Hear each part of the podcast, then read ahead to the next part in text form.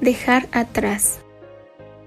Cuando hablamos de perspectivas, muchas veces pensamos que solo tiene que ver con que las cosas no siempre son como pensamos o lo que esperamos. La realidad es que lo más difícil no es darse cuenta de eso.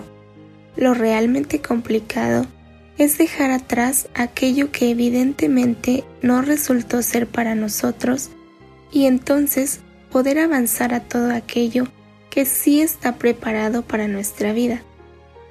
¿Por qué si sabemos que Dios está en control es tan difícil dejar atrás aquellas cosas?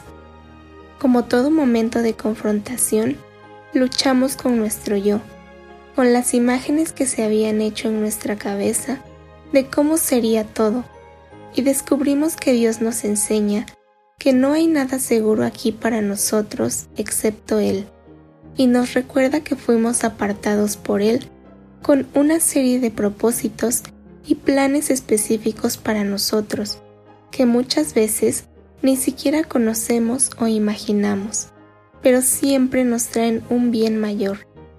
Saber que avanzar de su mano nos lleva a ellos es el consuelo más grande que hallamos cuando dejamos ir aquello que no era para nosotros.